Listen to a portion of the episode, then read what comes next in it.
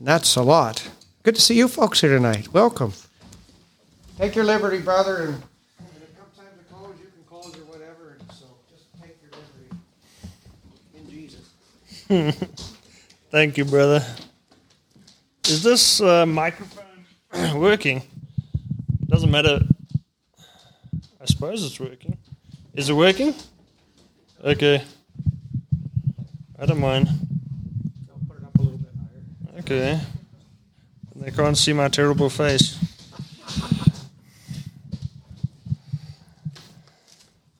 Well, it's nice to see all of you. I don't know all of you, obviously, but I've met some of you in the last few days, and some of you I have no idea who you are, sorry. But I'm sure you're wonderful people. I'm hoping. And uh, I, I don't know if the brother mentioned, but there's going to be meetings tomorrow. At what time are the meetings? 10 a.m., 2 p.m., and this is very important lunch. That's the reason I go to weddings, by the way. Uh, I always ask them, do they have coffee and do they have nice sweets and cookies and stuff like that? And then I'll decide whether I go to a wedding. Um, so that's nice. That's a lot of meetings tomorrow, three meetings. So I'm looking forward to that. And please consider praying for those. Even if you can't come, pray that God will work. Okay, so before we pray, I'd just like to mention you can open up your Bible to John chapter 14, verse 31. And um, I was just thinking, a few years back, several years back actually, I've been to England many times. I'm sure some of you have been to England. It's a very dead country. You go to South America, or you go to India, you go to up Africa, and you find tribes that have never heard the name of Jesus. But in England, you would often on the street, I go and play, uh, take a soccer ball and kick it with these young people, and then I ask them about Jesus, and the only thing they know about Jesus, these white little kids, is that he's a swear word. And they have no idea who Peter is, they have no idea about Genesis, they have no idea about anything from creation right through uh, Moses and the, pro- the patriarchs, the prophets, and uh, obviously the story of Jesus who was born. They just know that he's a swear word there in England. But anyway, I, I was once invited to come preach in England at a conference there, and then I had to go after that to the Netherlands, and after Netherlands, I had to go to America with my wife and kids. Uh, always interesting kids on airports. Um, I won't say they're humbling, but they're something. And um, I remember going to the first conference that I preached in England, and, and although you've got Peter Masters at, at uh, uh, Spurgeon's uh, church, and you've got various W. Vernon Higham, different people who who preach the truth and, and little house churches and stuff. Much of England, you have to travel far to get to a church where any truth is preached. And so it was wonderful to have people coming flying over from Wales and Ireland, or driving from Wales, flying over from Ireland. The reason they said they came together is because there was a hunger among individuals for the Word of God because it was so scarce in those lands. And then I went over to Netherlands, and it was a bit different there because they've got a Bible belt. I don't know if you know, it, like America has a Bible belt uh, where everybody's drunk and they've been born again five times. The Netherlands have a Bible belt. Well, that's if you go from door to door. uh, but the Netherlands have a Bible belt, and in this Bible belt, mostly it is people who have been, um, they're not conservative in their clothes dress, but they have been preached to the law continuously. And so uh, they're in the old Lutheran church, the Dutch Reformed church. There's actually three sister churches, they called it, and they actually came together in one church at one stage in the Netherlands, became a new church, one third of which is slightly evangelical, and the other two thirds, uh, you basically go to church, you only allow pastors in who have been to their seminars and their colleges, and they get taught continuously the law, the law, the law, the law.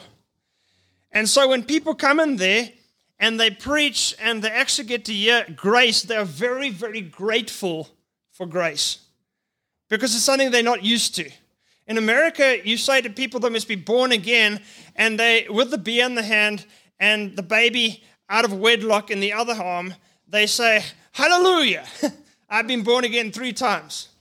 In Netherlands, there's places where if you preach about being born again, people are weeping just at the thought because they've never been taught that before. They've only been taught the law. And so they're grateful for it because it's not cheap to them. They're not drowned in the gospel like much of Netherlands. I'm sorry, like much of America. And I remember over there, we went to a lot of different meetings. At nine o'clock at night, we would start. And from nine to 10, the young people filling up halls teenagers and in their 20s would fill up halls and they would in these halls they would be weeping and praying before god for god to work for an hour before it came to 10 o'clock and then i was allowed to preach and i asked them now why don't you come together at 7 o'clock at night and they looked at me as if i was absolutely mad I said, but what? That's, that would be terrible. We wouldn't be able to have our family altar if we came together at seven o'clock for meetings. Do they do that in other countries? and it was quite interesting uh, there in that country to see people in their way seeking God. But then I came over to America, to the land of free grace, and I preached at a conference of about 300 people. And I remember at the airport before I came to that conference, I failed in the sense that I was irritated, I was tired, and I, rem- I can't remember what I was irritated about, but I took it out of my wife a little. This is many years back, and I felt very bad. I thought, how can I preach at a conference and I've just been irritable towards my wife? I don't know if any of you men ever have that feeling, but in my case, I felt very bad. And I came to this conference, and uh, we had a few meetings that I had to preach. And I remember there was a young man who came there. He was a late teenager, about 18 years old. And this young man had not been at a conference for three years. He'd been going to drunken parties and he'd been doing evil things, drugs, and sleeping around. And his family, most of them were conservative, but they had been praying for three years for him to come to a conference and hear the gospel. And he came to this conference, but there was one little problem. And that problem was that he didn't go to any of the meetings. So yeah, we've got me, my dad's preaching, other people are preaching, and he he stuck in the. He was very uh, clever. There were some girls in the in the kitchen who were doing the cooking, and he wanted to help them.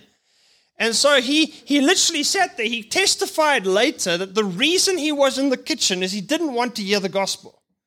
He said he was scared of the gospel after three years of parties. And so eventually it came to the very last message which I was preaching.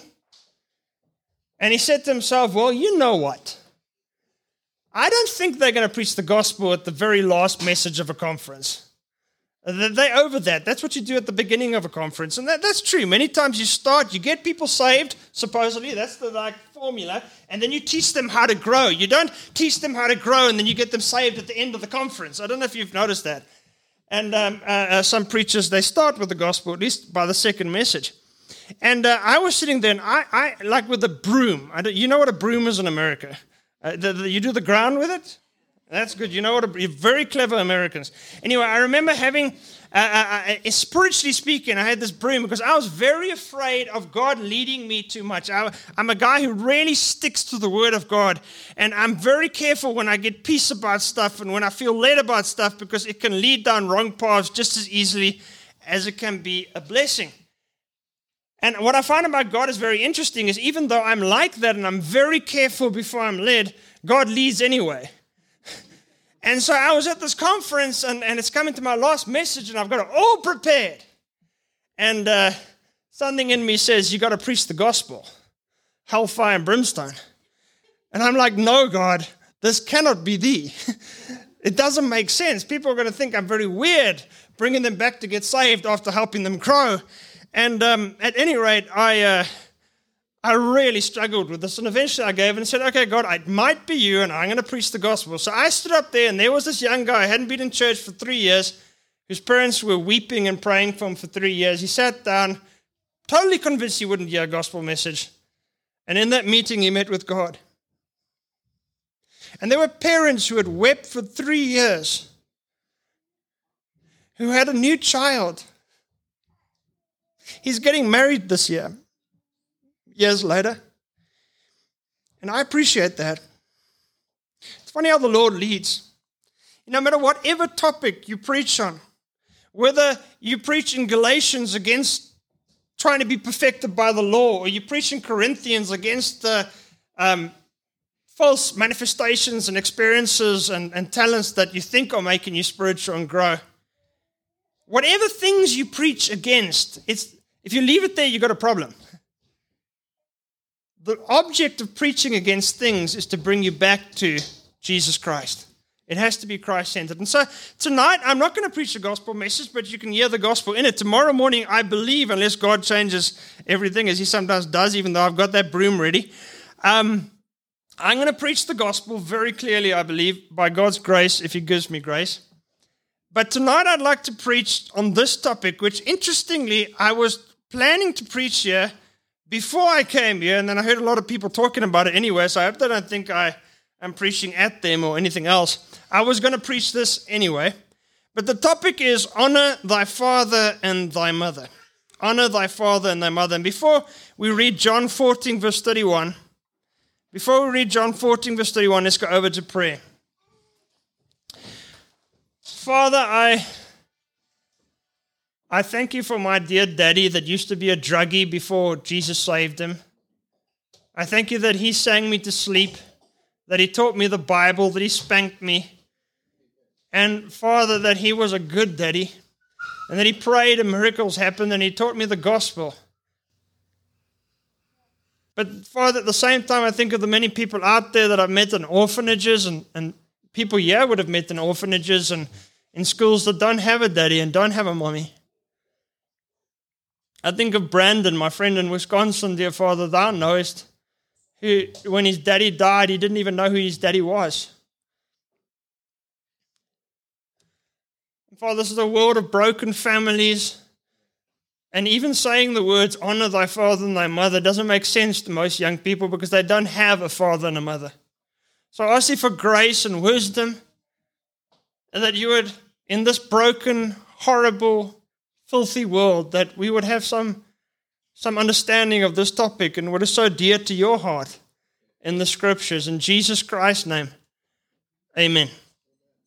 So tonight we're going to look at honor thy father and thy mother. And just as a spoiler alert, um, this is very clearly going to be not just for little children, but for adults as well. We'll see very soon, according to the scriptures itself.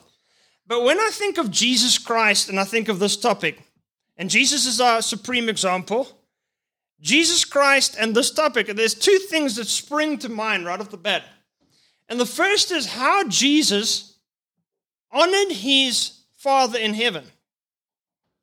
And we read there, I ask you to open up the Bible if, uh, uh, to it, but it was John 14, verse 31. It says these words, but that the world, but that the world may know that I love the Father and as the Father gave me commandments, so I do.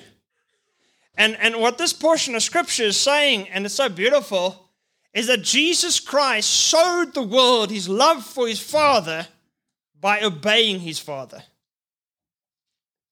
That was the proof. The world knows I love my Father because I obey him. Uh, Philippians 2, verse 8 shows us the extent of that obedience, and it says, And being found in fashion of a man, he humbled himself and became obedient unto death, even the death of the cross. So Jesus showed the world how he uh, loved his Father by obeying him unto death. But another thing that amazes me about Jesus is just the way he honored his earthly parents. We know at the age of 12, he was taken up to the temple. You all know the story of where he got lost afterwards and uh, or he was left behind. And Uh, basically speaking, uh, after three days, his parents found him in the temple and they asked him what he was doing. And a, summary of the story is he said, um, Don't you know I must be about my father's business? And some people will say, Well, that sounds like someone who's not honoring his earthly parents, he's doing what he wants. But I love what is written afterwards in Luke chapter 2, verse 51, where clearly it states, And he, that's Jesus, went down with them and came to Nazareth. And listen to these words he was subject unto them. In other words, Jesus Christ, as a little 12 year old child, came under the authority of his earthly parents. He submitted himself unto them.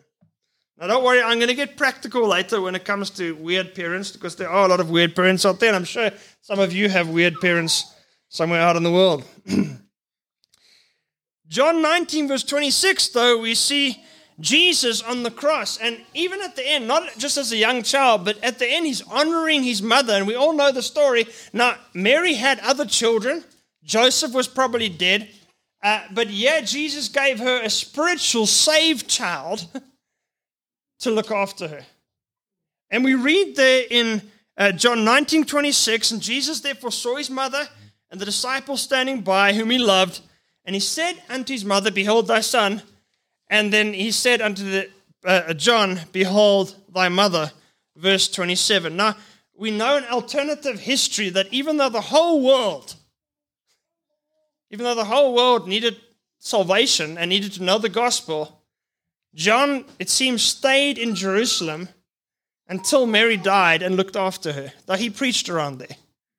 He took this very seriously. It wasn't just Jesus on the cross saying, Hey, you got a new mom, you got a new son. Uh, uh, uh, isn't that wonderful? Now you can go off and do whatever you want. Literally, this meant a lot practically.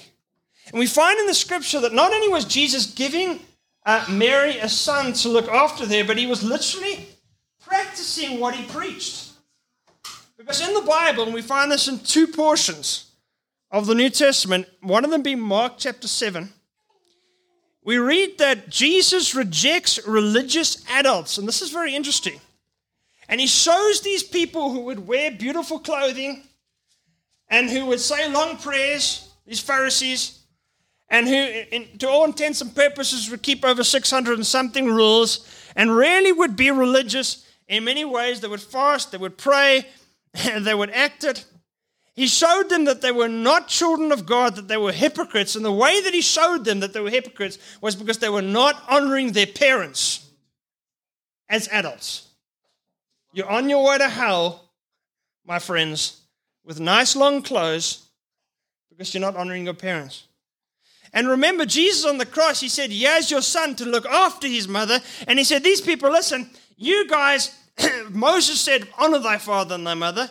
And whosoever curseth father or mother, let him die the death. But ye say to his father and mother, if any man say to his father and mother, It is Corban that to say a gift. I'm going to paraphrase here. He's free. You don't have to do aught for your father or mother, and you make the word of God of none effect. And basically, what was happening here, very simply, and I'm sure some of you know this, but basically, what was happening is that as they got older and, they, and their parents were, you know, like people in the nursing home or something like that, and they were working hard for stuff. Let's say they had a chair in the house and they had a table and they had a piano. They probably didn't have pianos in those days, as far as I know. They didn't have ties either. But, but they had these different things. And when their parents needed it, they'd say, I've got a great idea. I'm going to dedicate this, it's Corban, to the temple. So when I die, this goes to the temple. And when I live, I can use it. And if my daddy says, Well, can't I have that chair? You know what I'm going to say? I dedicated it to the temple. I'm so spiritual. I don't have to help you in your old age. And Jesus said, This proves that you are hypocrites. You know what's interesting? The Bible says the, the fathers, the parents lay up for the children, not the children for the parents. You notice that verse? That's not talking about parents having to give their children stuff in this life. That's talking about the fact that generally, I don't know if you've noticed this, parents die before children. And so they leave stuff. So it's a picture of what God does for us through death in giving us an inheritance. It is not a picture of what God says. In fact, there's only one person in the New Testament who demanded his inheritance, and that was the prodigal son. The prodigal son. And he was a pretty bad guy. But Jesus says to the rest of us very clearly in two portions of the New Testament listen to me. If you've got nice long robes and you sing nice songs and you do long prayers and you walk down the street and you don't do the stuff that the bad guys do, even though you're doing it in your heart, you're a hypocrite because you're not caring for your parents in their old age. And basically, you're on your way to hell, no matter how religious you are. Jesus practiced what he preached.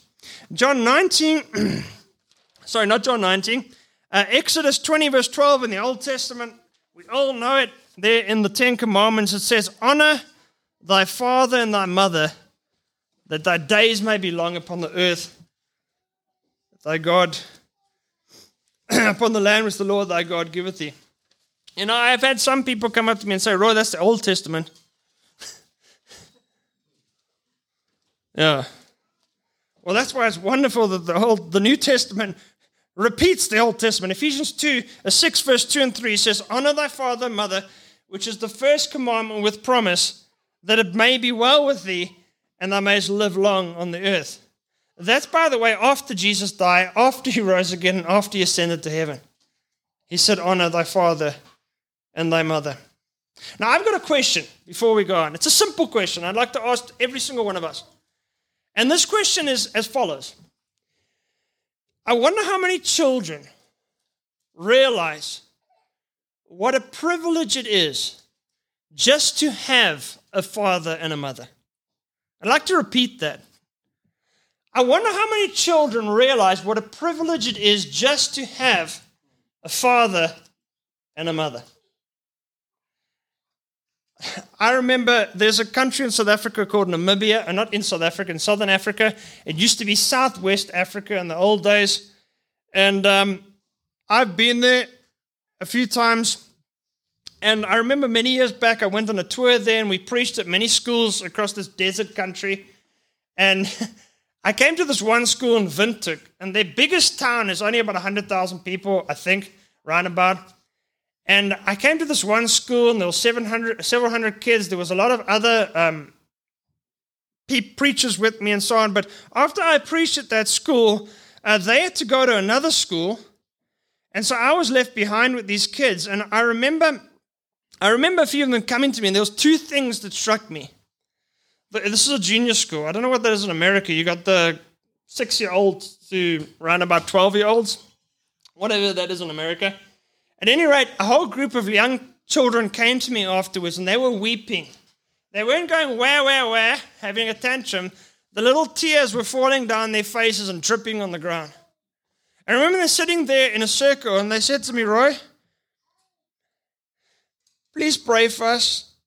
And they talked about these demons that would come at them at nighttime and just attack them and start to strangle them and do evil things with them. And I remember thinking to myself, what right has Satan to these precious little children? And that was the first thing that struck me. The second thing that struck me was uh, the president's grandchildren were there, and the future president's grandchild was there, and of them. And that's not much. I often preach to little princesses and princes uh, because you'll have these kings, and these kings have 20 wives, and the 20 wives have many children, and those children have many wives, and those many wives have many children. And so you're a princess even if you're a grandchild of the king. So I'll often be preaching in a school, and there's a little princess. But yeah, I was preaching to one of the grandchildren of the president, and they asked me, the, the leadership of that school asked me, Can you go and speak to this child in a room? Because he's really struggling. And so I sat down with him, and the story goes this child, even though he was the president's grandchild, uh, he was thrown out by his parents. They didn't want him. And so his aunt, who was a horrible person, took him into the house and at least fed him. And so I had this little child in front of me, about seven years old, and it was literally like a little cabbage. And I remember this child sitting opposite me, and I started to speak to this child. And the more I spoke to this child, the more I realized this child does not want a president as a grandchild father. This child longs to have what I had growing up a father and a mother. You know, in South Africa, there was a lawyer. I used to go, he used to own a whole street. He was on radio too. He owned a whole street and he had a little prophet's chamber. And my dad used to go there, and I used to go to him. And he had a friend, and he died of cancer later. But this friend, I wanted to get Post Box One Pretoria. And the reason that he wanted Post Box One Pretoria is that across South Africa, little children, and I think they do this in America too, they wrote letters to Father Christmas. And they would write to Father Christmas, Post Box One, North Pole. And these thousands of letters would come in. But nowadays they put them together and they make a big thing of it with the media. But in the old days, even in the 90s and before that, they used to send it. The post office people didn't know what to do with these letters, and they thought, what must we do with these letters? So they stuffed them again and again into Postbox 1 Pretoria, which is our capital city, because they didn't know where the North Pole was. At any rate, so this guy waited, and the owner of that postbox went into jail and so he was on the waiting list. He'd waited a few years, and amazingly, he got this post box. And he started at Christmas time, uh, just before that, to get these thousands of letters. And he said about 50% of these letters were rather humorous. They would be, Father Christmas, could I please have this, or could I have that? uh, a toy or a game or thing in life. But he said something that shocked him, and this is absolutely true. It's about 50% of those children writing in, in their thousands to Father Christmas would write things like this. They would say, Father Christmas, don't give me anything. I don't want any toys. I don't want any games. Father Christmas, I'm asking you one thing. Please give that my parents will love each other again. Please give that my daddy and my mommy or my daddy would come back. You know what just broke my heart about that is just thinking little children with nowhere to turn.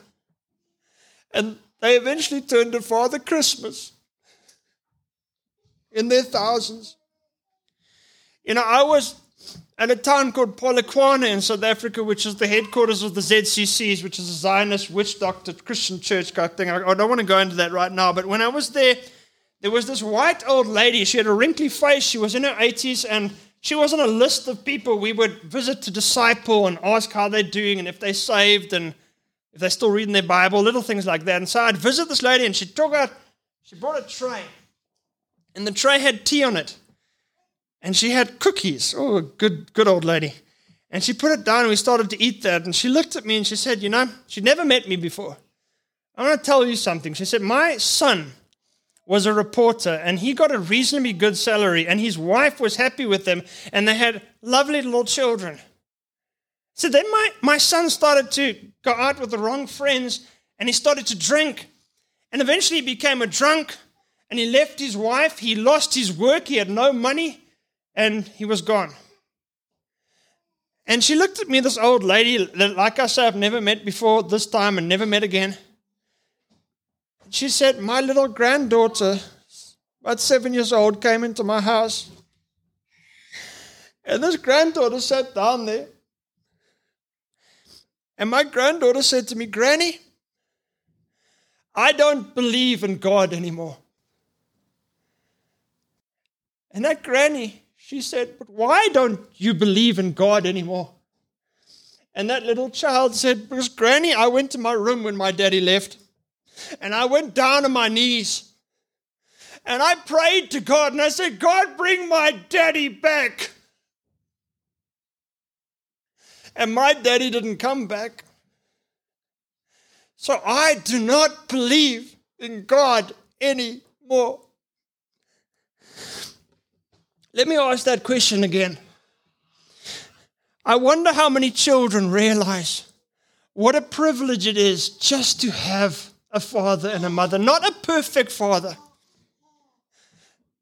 not one that never gets irritated, but just a father and mother that try, though they fail at times. You know, in Ezekiel 22, verse 7, we read of the sin of Jerusalem, and we have a few sins. that were compared to Sodom and Gomorrah. And God was basically going to destroy Jerusalem for its sins. And, and one of the main sins that God pointed out there in Jerusalem, he said these words, Ezekiel 22, verse 7 In thee, in thee, in other words, Jerusalem, have they set light by father and mother in other words, when it's set light, it means basically they've trifled, they've made it little. Mommy and daddy are a very little thing when it comes to me listening to what they're saying and who they are. And God destroyed them for this, among a few other things. Deuteronomy 27, verse 16 says, Cursed, cursed be he that setteth light by father or mother. If you make them a little thing, then God considers it a big thing. God does not take it lightly, those who have a father and mother who try and they do not honor them. Deuteronomy 20, verse 18 to 21. I'm not going to read the whole thing, but if any man have a stubborn and rebellious son, which will not obey the voice of his mother, and that when they have chastened them will not hearken unto them, we see it, it progresses later that this guy, this child becomes a drunkard, basically. It's extreme rebellion. Then you're supposed to take stones and stone him that he dies. So they shall put away evil from among you, and all Israel shall hear and fear.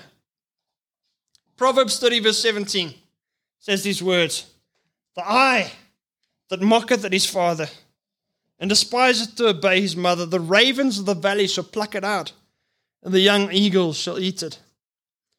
2 Timothy 3, verse 1 to 2. Talking about the end times, by the way. Uh, in the end times, it says, This know also that in the last days perilous times shall come. And then it gives a list of things that men shall be lovers of their own selves, covetous, boasters, proud, blasphemers. And then these words before un- unthankful and unholy, disobedient to parents. And I've often wondered, looking at this thing, and what is the difference? I mean, if you look through history, people were always disobedient to their parents. But what I've noticed in my little short life in many countries across the world is that it seems that in those conservative homes, and I know sometimes conservative homes really aren't conservative, and the parents are all wonderful when you're there and they're not wonderful when you're gone. I get that. But in homes where it seems I've known people for 10 up to 20 years, I've been there many times, and the other children in the home talk of their parents and talk of how their parents, though not perfect, seek God. Though they fail, they try to teach them of Jesus. And in these homes, like never before, there's one or two or three children who rebel anyway. In the end days like never before. Know, I went to public school. I'm sure some of you went to public school. I never had homeschooling. It was a very interesting experience. Everybody getting drunk on the weekends. I was a good Pharisee. I was unsaved, but I was trying to be good, luckily. Uh, but I would have died and gone to hell at any point in my public schooling, even though my daddy was Keith Daniel, because I was unsaved. But I remember at public school, they used to teach us about the rights that we have. We have the right to, like, um, we have the right to eat, and we have the right to clothing, we have the right to shelter, and we have the right. And then they would teach us of the rights we have not to be emotionally abused. No teacher is allowed to spank you anymore. And your parents, ooh, if they emotionally abuse you by telling you that you're doing. And they got all this long list. And I started to realize as they taught millions of children these lies, they were not just teaching us that we have the right to eat and drink. which actually we don't have the right to. They were teaching us that we have the right to undermine the authority of our parents. I remember once at a church of about 900 people that I preached at, the one pastor, they had several pastors there in South Africa. Um, I remember coming, I was staying in his house, and he, they had a television. And uh, the kids were listening to these cartoons. So I sat down, I was wondering what they were listening to. And I noticed, and I've seen this a few times in different people's houses, that so often you have these cartoon characters and sometimes real life children in, in these things that they watch. And so many of them, the parents are stupid, they're dumb. And the kids are the heroes and rude to their parents because their parents are absolutely uh, clueless with big eyes and squints. And that's literally what they listen to. And then the, they wonder why their children start being rude to them. Now, in conservative homes with no television, children can still be rude. but uh, you're basically feeding them the devil's trash. I remember, or my mom told me once, this was quite funny. I, I, my kids, how many of your kids, who, who has children here? I have four children. Uh, my wife was one of 10 siblings. That's quite fun. But my children sometimes have a tantrum. Have your children, eh, stick up your hand if your child has ever had a tantrum.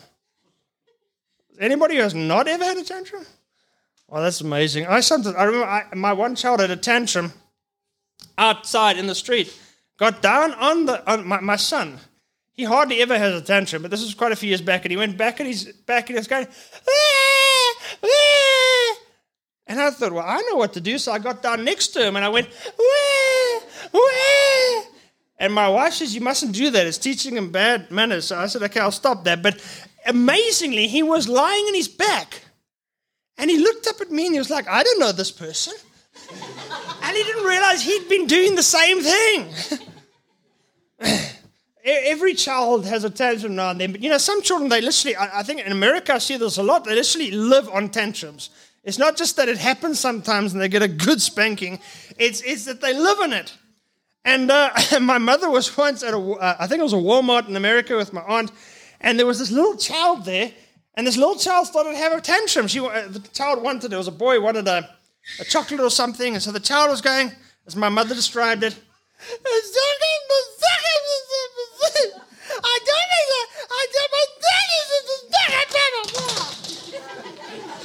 that that didn't happen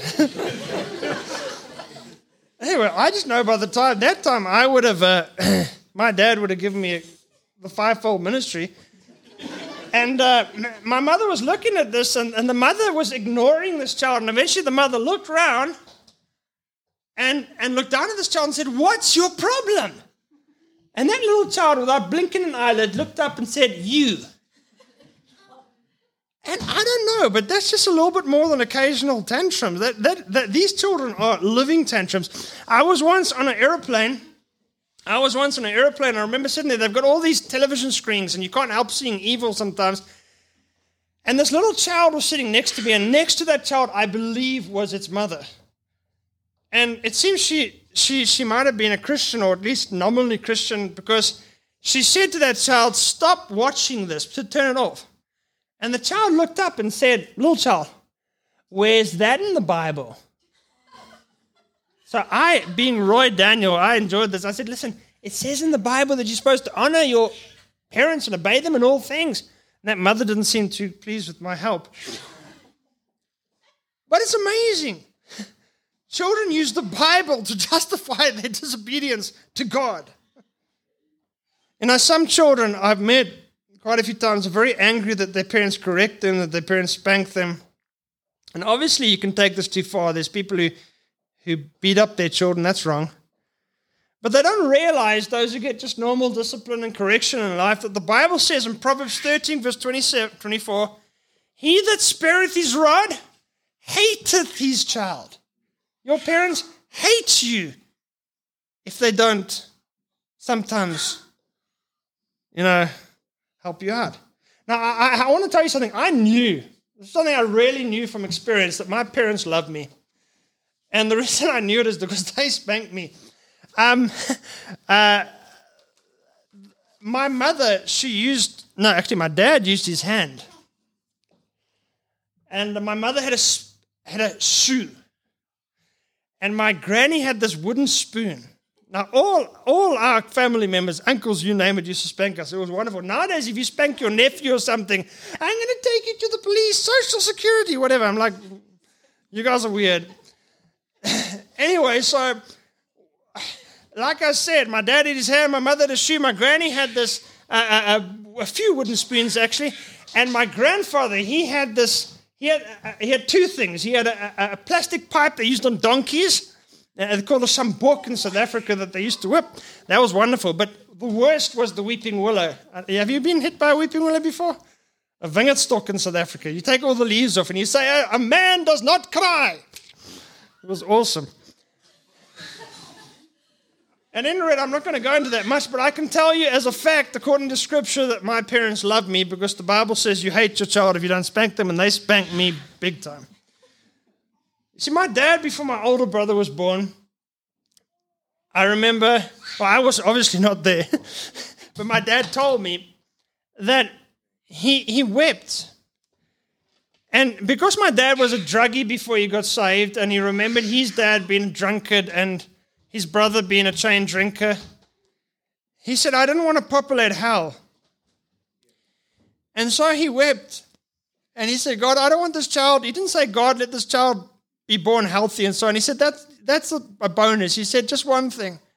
Don't let this child be born if it doesn't one day find God and follow God with all its heart. And he was weeping, and, and he said a tear fell on Isaiah 54, verse 13. Many parents love this verse. And all thy children shall be taught of the Lord, and great shall be the peace of thy children.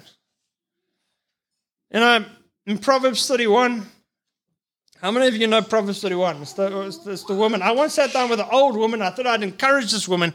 I met her in the middle of nowhere. There wasn't even a doctor in this town in Africa. And I said, I want to tell you about this woman. And she got so crushed. She said, There's no such thing. I'm like, Okay, sorry about that. But anyway, I was once at a camp conference and I was reading Proverbs 31. And this is many years back, before I got married. And uh, probably about 15 years back. And I remember reading Proverbs 31 and I read of this woman, and it's like amazing. This woman, she's just, she's uh, industrious, and she sees a field, and she she goes and uh, buys it, and she has industry, and she makes clothes for her family, and she's faithful to her husband. And she's just, to me, that's wonderful. It's totally different to what the world says, where you have to be a beautiful model on the front of a, a, a cover or a career woman that's the head of a business, else you're a failure in life.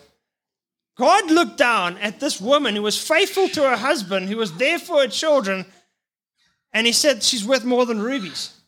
And so my male pride, this literally happened, came up in me. I want to be honest. And I started to think, now, where in the Bible does it talk of a man that's worth more than rubies? And the only one I could think of was Jesus. In the book of Job and the book of Proverbs, we read that wisdom is above rubies in worth, talking of the personification of Jesus Christ. But there was no man, David. He killed Goliath, but he wasn't worth more than rubies. Not Job, not Samson, not any of these guys were worth more than rubies. So that's the first thing that struck me. And the second thing that struck me was Proverbs 31, verse 10. So I'm reading here as a young Christian, and it says, Who can find a virtuous uh, um, a woman for a price far above rubies? Excuse me. And then um, we read these words Her children raise up and call her blessed. And uh, I don't know how many of you have ever taken a, a portion of scripture out of context by mistake, not on purpose.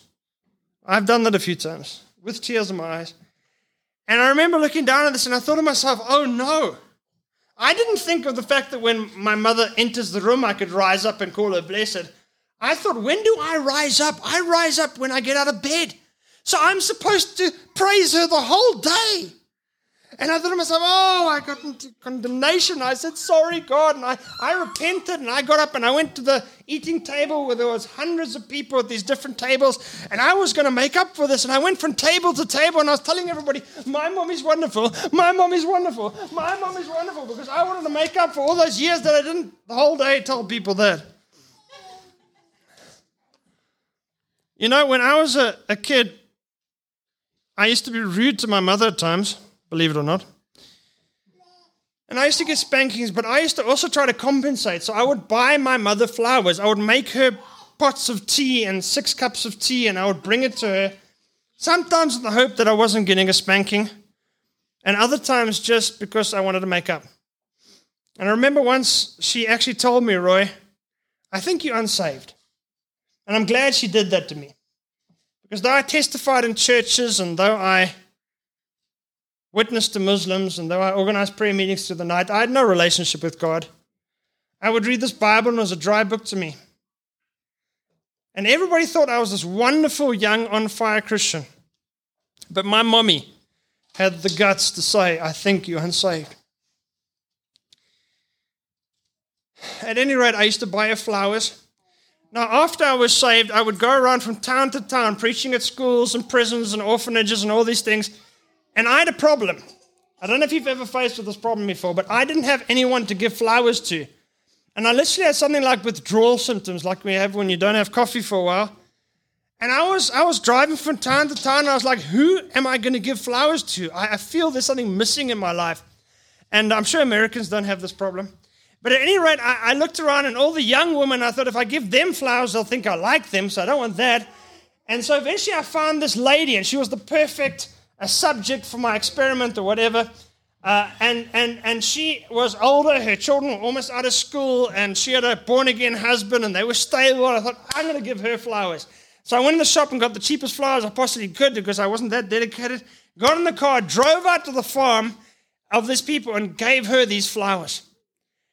And I, I'll never forget it. This lady looked at me and her husband, they stand out Christians. They go to church every Sunday, to the prayer meeting, to camps, you name it. Their children testify to being born again. And she looked at me and she said, Roy, this is the first time in seven years that anybody has given me flowers. I was amazed. And I'd like to tell you something today. Some of you might know my dad. My father and mother were wonderful. They were amazing, but they were not perfect. Not, not perfect. My daddy, he used to give me spankings sometimes that I knew. Actually, my older brother did the deed and then somehow convinced my dad that it was me. So there were times I got spankings my older brother should have got. And there was two ways I could react to this. I could say, "Oh man, My dad's not perfect. He gives me spankings when it should have been my older brother. He doesn't deserve to be honored. That's my first choice. You know what my second choice was? I could say, you know, this makes up just a little bit, just a slight little bit for the many, many, many times that I wasn't caught. Now, that would be more accurate. but you know, my dad, most of the time, he was so balanced, and he would take us out and give us ice cream and walk with us and play games with us and be such a wonderful dad. But occasionally, he did things that irritated me. I remember at public school, everybody was coming together for this big uh, grill or something like that. And my dad con- was convinced they'd all come dressed up almost like Amish people, uh, except that they had a tie or something. And he got me in this very conservative, horrible clothing. And I remember going, I told Daddy, I did I really think that they're not going to be dressed this way. And my dad said, Don't worry, son, I know how this works. And I got there and I was the only one teased by my friends for being dressed so terribly. You know, sometimes my dad would look, I was about to make up my bed. And I really, I was literally about to make up my bed. I don't know if you've ever had this with your parents. Parents are terrible when it comes to this. Uh, maybe it's just mine. But, but literally, I was about to make up my bed. My hand was on the bed to make it up. My dad would come and say, Hey, you haven't made up your bed yet. And I would be, something in me was like, now you realize that I was about to make up. Do you know how many young people rebel against their parents for little things like that? You know why my dad had the right to make mistakes like that? Because he was my daddy. I want to tell you in closing, I'm going to bring some practical things, but before I bring these practical things, I'd like to mention a friend of mine that we talked about today, Glenn, but I didn't mention these things. He's a missionary to South America. His grandmother helped my dad through Bible college financially. She was married to an atheist. But Glenn was my best friend. I've named one of my children after him. When we were at Bible college together, he'd been in 12 schools before that. His father had been a preacher, but his father became a drunk, a Baptist preacher. He became a drunk and he ran away with other women and ran away from his mother. His mother, after this, ran away with other men. His two brothers, older brother, younger brother, became drunk partiers sleeping around. And he was the only one that went to Bible college. And I remember sitting here with this guy, and I loved him. But it wasn't a small thing to him that his daddy was doing these evil things. And so he fasted for 21 days.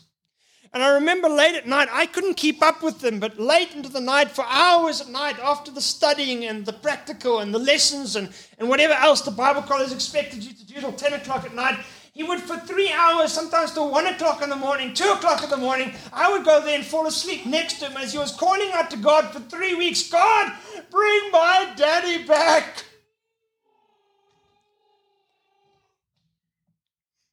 Since then, of his brothers have been radically saved. His father is still not saved. About 20 years later. But I remember going to America to preach, and I came back. And this old godly lady walked up to me and she had tears in her eyes. Her name was Elsipie van Heistien. And Elsipie van Heistien, like I said with tears in her eyes, walked up to me and she said, Roy, I want to tell you something that happened while you were gone. You know, Glenn, well, we had a conference. There was about a, only about 100 people at this prayer conference. And, and, and, and different people were invited, and there was good preaching. But Glenn invited his daddy. And his daddy came, though he was a drunk. And his daddy sat next to him. And she said, We know that most of the people in that hall knew what that daddy had done to that family, knew that he'd run away with other women, knew that he'd got drunk and still was a drunkard, knew that he'd ruined his children, except for Glenn. They knew it. But Glenn, sitting in that hall next to his daddy, took his arm and put it around his daddy And she said it was as if he was saying, I can't honor my daddy in most areas of life. but where I can, I'm still going to honor my daddy. Let me ask you a question. At what point of imperfection, of your daddy getting irritated or making mistakes, or your mother, did you think you have the right to stop honoring them? Where you could. Where you could. Malachi 4, verse 6 the words of God before 400 years of silence. What does God say before 400 years of silence? He says in Malachi 4 verse 6, and he shall turn the heart of the fathers to the children, and the heart of the children to the fathers, lest I come and smite the earth with a curse. That's what he said before Jesus came. It's not always easy. You have a child that doesn't love God or a wife that doesn't love God. You're Muslim and you're, you get saved, your wife leaves you because she stays a Muslim. We're living in a messed up world, but this is the heart of God. Now, I'd like to be practical very fast before we end off. Just a few little points. Firstly, I've met young people, rebels in America, sat down with me and other countries, but obviously I'm thinking specifically of some. And they've said what we heard earlier on that tele, uh, on, uh, basically on that flight. That young person said, "I only have to obey my parents when it's in the Bible. If it's if, if, if the Bible says thou shalt not lie or you shall not steal or commit adultery or anything like that, and they can show it to me, then I must honor my parents. But if the Bible doesn't say it, if they tell me to make up my bed, or wash the dishes, or not go out at a certain time, or not have certain friends, no, don't have to honor them." And I had one boy who was on drugs who sat down and he quoted Ephesians 6, verse 1 in Pennsylvania to me Children, obey your parents in the Lord, for this is right. It's only when it's in the Lord, Roy. I said, Well, Colossians 3, verse 20 says, Obey your parents in all things. That's pretty clear, unless it's against the Lord. and then we have honoring versus obeying. The Bible says in Colossians 3, verse 23, whatsoever you do, do it heartily as unto the Lord. And I've met many young children and older people, but mostly young children who, teenagers and under, who they actually will obey their parents. But then afterwards, I hear them speaking to their friends. My dad is this. My mom is this. Now, I've told you a few things about my dad. I've said that he told me to make up my bed when I was about to make it up. But they go beyond this and they basically say how evil their parents are. They dishonor their parents. And then there's people who, while they're washing the dishes, are complaining like crazy. little to us, but not little to God. I remember going to school you know, I'm a bit like Paul. I have come to the end of the sermon, basically the last few things I'm going to say now, but Paul was amazing. He would say, Finally, my brethren. And there were still two chapters to go. And then there was a second finally. I don't know if you know some preachers do this. Finally. And then they actually just got to their third point. Paul was amazing with this. But I went to school and I was preaching at different schools. And there's one school, uh, there's a little school of 500 kids. I remember the, the teachers came to me and they told me that this one child doesn't want to tell them why, but always causes problems. And not only that, all children cause problems. He will not do any work, any homework, any math. He just draws satanic signs on a piece of paper as a little eight year old and gives that in. And so I said, okay, I'll speak to this kid. And I sat down with the child and he looked at me and he was very, very bitter in his eyes. And after a few minutes, he started to weep. And he said, he'd never met me before, but he said, You know, I'm going to tell you something, but you must promise me first you won't tell anybody else. I said, Kind of. Depends what it is you're going to say, but he said to me, My daddy is a Satanist. My daddy beats me up. And he was just weeping. And he said, If I tell anybody what my daddy does, he will totally kill me.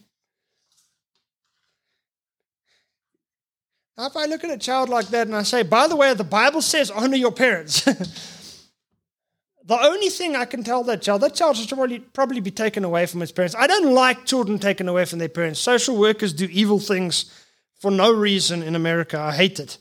Uh, but that child should probably be taken away from its parents. And the only area I could probably say to this child, you know where you can honor your parents? Because he's getting drunk, he's satanistic, and he basically wants to molest you all the time and things like that. The only way, place you can honor, area you can honor your daddy is by forgiving him. That's it.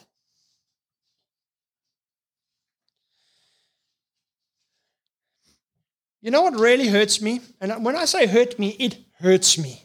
It doesn't just hurt me, it makes me weep. When I go across America and I go to conservative homes and I sit down with young people and, and I don't, don't despise them, I don't hate them, I, I love them, I want to care for them, but some of them, they tell me why their parents are terrible. And when they do, I just realized they don't have any idea what they've got. I was in Utah. Actually, I shouldn't have mentioned the states. Excuse me, forget about that. But I was in, in, in one of the states of America and I was preaching at this one church, and the pastor had a child. I try to be careful not to mention things that you can link who it is, even if you go research, you know. And this little child was there, and I started to talk about honoring your parents in a conversation. And his eyes went very big, like huge. And I looked at him because he was acting weirdly. And he came to me in a passage afterwards and he took me by the hand and he said, he was a teenager. He said to me, Did someone tell you? I said, Tell you tell me what? You don't know. Then why are we talking about that? I said, Well, I just talked about it. He said, I I hate my daddy and mommy. I, I, I've run away from home. I'm trying to get away from them again and again. My daddy is a terrible, terrible person. So, being a little curious, which I suppose I shouldn't have been, I asked him, What has your daddy done that he's so terrible? He started to weep. Tears were rolling down his face. Now, he literally had run away from home. They had to get the police to find him somewhere on the street. And he's just weeping. he said, My daddy my daddy asked me to make my bed every day. and I was trying not to laugh. I really was. Because, I mean, it was a big thing to him. I, I care for him. I know he's crying. And, he's, and my mommy also wants me to go in the bathroom and wash myself every day.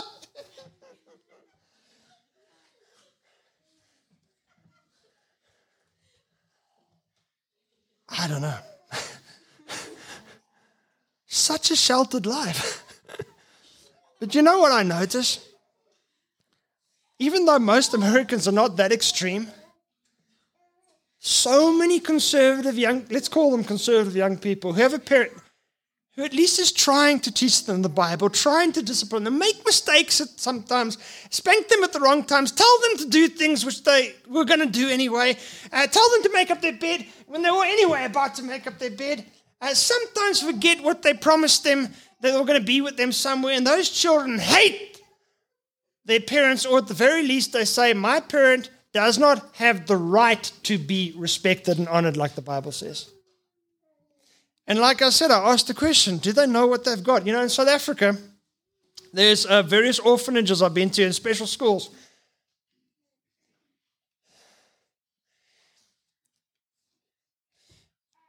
There's little children in those special schools.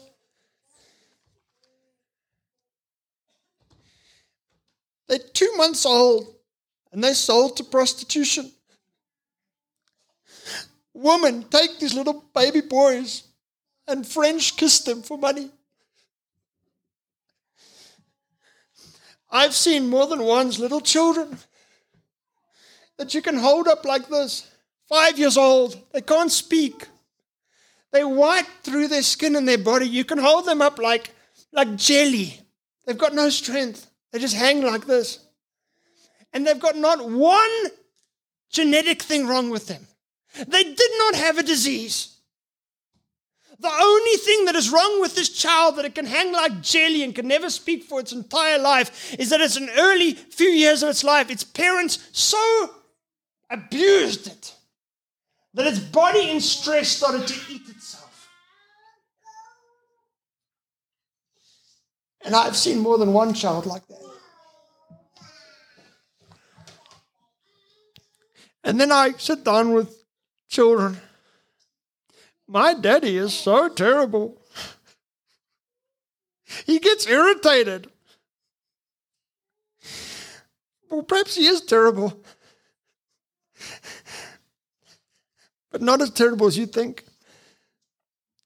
The Bible says, Exodus 20, verse 12, Honor thy father and mother, that thy days may be long upon the land which the Lord thy God giveth thee. I've come to the end of the sermon. I'd like to ask the questions again. Do you realize? I wonder how many children realize, and do we realize, what a privilege it is just to have, just to have a father and a mother that try a little. Second question At what point of imperfection do you think that you have the right to not at least try to honor your parents where you can?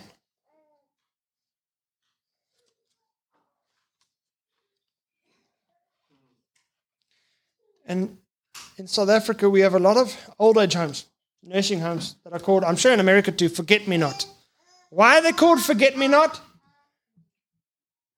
Because you go to those old nursing homes and their children sometimes down the street haven't seen them in five weeks, sometimes in years. And God cried out to those Pharisees, You hypocrites, why? Nice dresses, you keep lots of traditions, but you don't care for your parents. You say it's Corban, you don't provide for the parents who changed your diaper when you were a child. In fact, you like the rich young man who says, or the prodigal son, give me my inheritance now. Let's pray.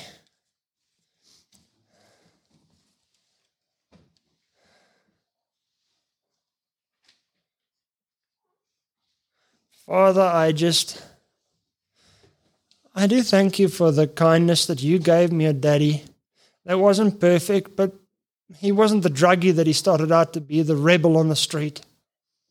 You gave me a daddy who sang me to sleep at night. You gave me a daddy who taught me the Bible. You gave me a daddy who spanked me gave me a daddy who loved Jesus, who prayed, and God answered his prayers that I knew there was a God even though I wasn't saved.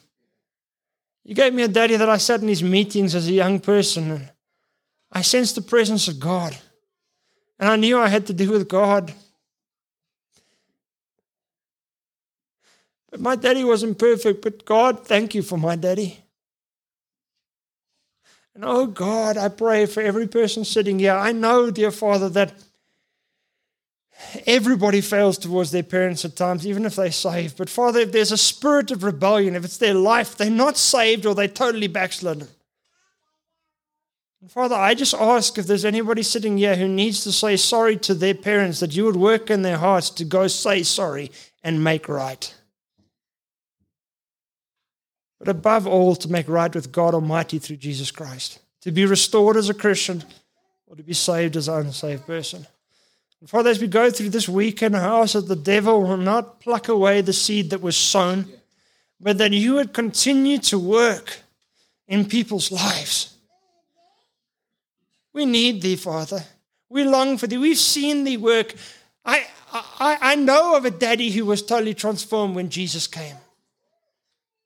I know, dear Father, the drunkards who knelt down in one moment they weren't drunk anymore. They were soul winners. They were prayer warriors. They were set free by Jesus Christ. We've seen it so many times. Oh God, will you not work here too?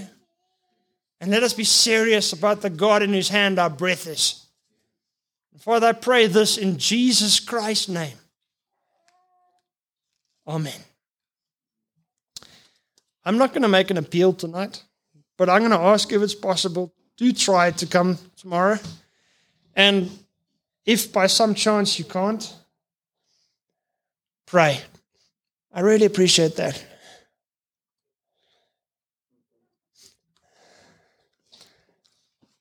Must I give over to you or are we're going to dismiss? So there's some snacks, and uh, I guess you can pray and close. There's some snacks, and, I don't know, just maybe fellowship, or somebody wants to pray for somebody, that's good too. Mm-hmm. Total freedom, get closer to God, however it is. Amen. Must I pray for the snacks? Okay. Father, we just thank you so much for the snacks that we're going to have. And we thank you that you didn't just give us one type of food to eat, but you gave us so many different amazing things to eat. And uh, Father, we ask you to bless the food, but also at the same time to bless the conversation afterwards and, and draw us closer to thee. And, help us to be supernaturally natural in our relationship towards others and in our fellowship and talking. In Jesus Christ's name, amen.